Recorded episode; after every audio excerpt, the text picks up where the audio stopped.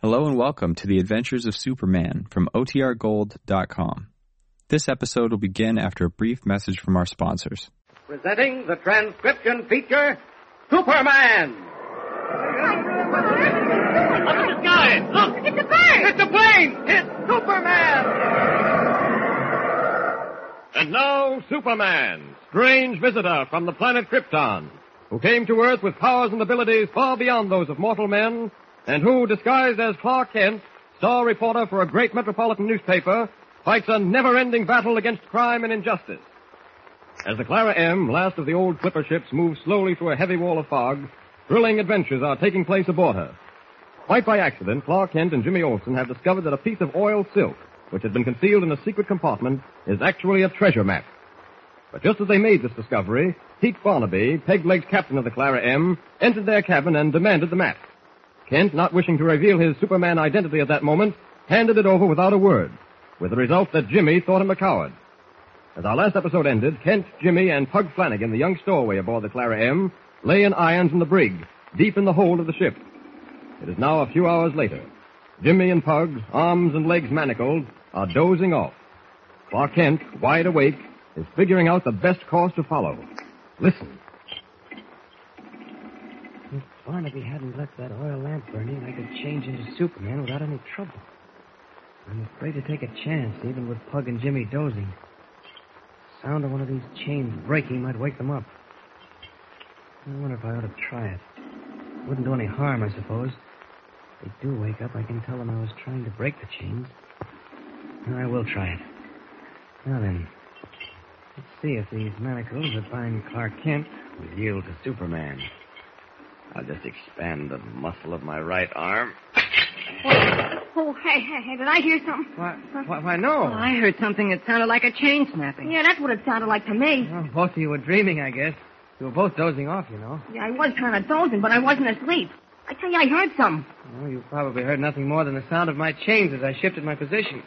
I was getting sort of cramped and I moved around a bit. Yeah, that might have been it. Ah, why don't you two try to go to sleep again? No, I ain't tired. Me neither. Besides, it's hard trying to do any sleeping with that there lamp shining in my eyes. What did that old Wallace Barnaby have to go and leave it burning for? Well, Ah, that's what I'd like to know. The light from that lamp disturbing you too, Mr. Kent? Well, you might put it that way, Jim. Too bad one of us can't reach it and put it out. Decidedly too bad. If that light was out, I could get some shut eye, maybe. If the light was out, I could do a lot of things. Yeah, but the light ain't out. Will you so- keep quiet about that light? If The light was out, I could sleep better, but the light isn't out, so I can't sleep. Okay, pal, okay, don't get sore. Oh, forget it. Mr. Kent, what do you think is happening up on deck? Well, Jim, I guess there's no doubt that Barnaby has set his course for the Indian Ocean.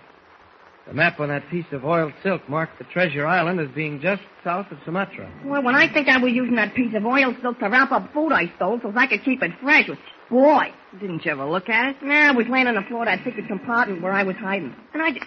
Hey, that light. Oh, you and that light. What about it now? It's flickering. The oil lamp is starting to flicker. That means it's going out, don't it? Yes, that means it's going out. The oil is all used up. All right, it's going out. So what? There it goes. See? It's out. Fine. I hope that's the end of that. Hey, ain't that swell? It's pitch black in here. The light ain't shining in my eyes no more. I can get some shut-eye now. You're going to get as sick of the darkness as you did of that. Li- oh, now I'm starting to talk about it. Now to make use of the darkness. Did you say something, Mr. Kent? Yes, uh, I said I, I I thought there was someone in here with us. Someone in this dungeon with us? Well, there wasn't anyone in here when the light went out. But there is someone here now, Jim. Superman. Don't be silly, Jim. Who is it? Who's in here? Jim's right. Superman. I've come to help you, all of you. Superman? Is that the guy No that... time for talk, Pug. You can talk later. Now listen to me. This is what I want to do. You two boys are going to stay down here for a while. Yes, sir. Oh, wait a minute. What about m- me, Superman? You, Mr. Kent, are going to come with me. I may need you. Now here, let me get you out of those irons. Boy, listen to that guy bust those chains. Hey, uh, yeah, yeah, Mr. Bust Out, will No, you? not now. I must work fast. If you're all set, Mr. Kent, come along with me. Yes, I, I'm all set. Well, if you never believed in Superman before, Mr. Kent, you better stop believing in him now. All right, you boys. You'll stay here till I accomplish what I've come for. I'll return or send someone to release you. All right, Kent. Let's go. That door is locked, mister, and it's a heavy door made of oak. Hey, do you think you're One gonna... stroke with my fist against the lock. Hey, Jim, you hear that? He done it. and now, Mr. Kent, after you. You see, Pug, I told you it was Superman. I told you you was... It worked. My trick of talking to myself in two voices worked perfectly. Ah, thank heaven I was able to assume my guise of Superman without revealing my identity to the boys. And now, now to settle matters with Teak Barnaby. And I believe I know where I'll find him. 50%, he says. 50% right Hey, you cold. Tell that gab I say, Limey. You want to talk, Barnaby, you are. We're going to have our say, and you know no one else will stop us, so help me. Yeah. You've always been a troublemaker aboard this ship, Limey. A troublemaker? Me? I leaves it to the lads. Lads, I asked you, did I start this squabble? Was it me what started this argument about how the treasure will be split? No, Barnaby, it was you what started it. When you got us to sign on this here bloomin' ship, you told us that when the treasure was found, we'd all share and share alike. Now you try to tell us you never said no such thing. Hey, Eh? and I did not. No, you did not. Before you signed on, I told you plain. 50% for me, I said, and 50% to be shared among the rest of you. You said no such thing. You We'll said- not argue about what I said or didn't say. I'm telling you now. It's 50% for me and 50% to be shared among the rest of you. And that's the way it'll be, whether you like it or not. And what if I don't like it? Strike me. It's Superman. Superman. Evening, gentlemen. Fighting about the disposal of the treasure even before you've got it? A double take me. An excellent suggestion, Barnaby. Doubtless the devil would know what to do with you, but I'm afraid old Nick will have to wait, at least until the authorities in Metropolis get done with you. Oh, you look here to me. You may look plenty good in that blue suit and red cape of yours, but I've dealt with your kind of all. If you And I- think that knife will do you any good, Keep your distance. I can hit a matchbox at 20 paces with this knife.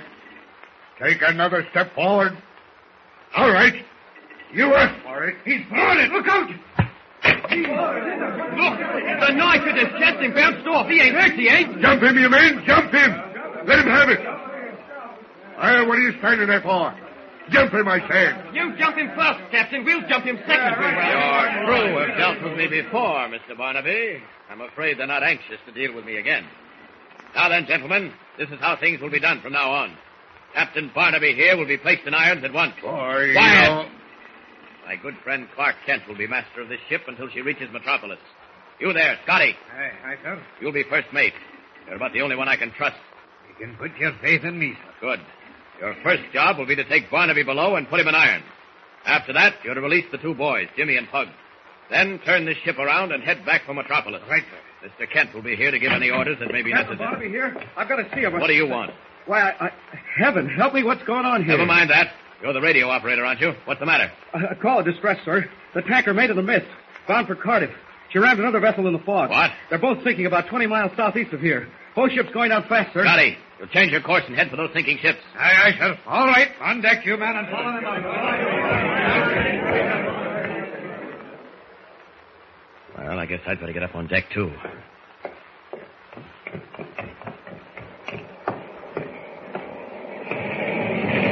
Hmm. Fog is just as bad as it was. Clara M is too slow to reach those sinking ships in time. I'll have to go to their aid myself. Nothing to worry about here, not with Barnaby safe in irons. This is a job that will require the strength of Superman. So up, up, and away!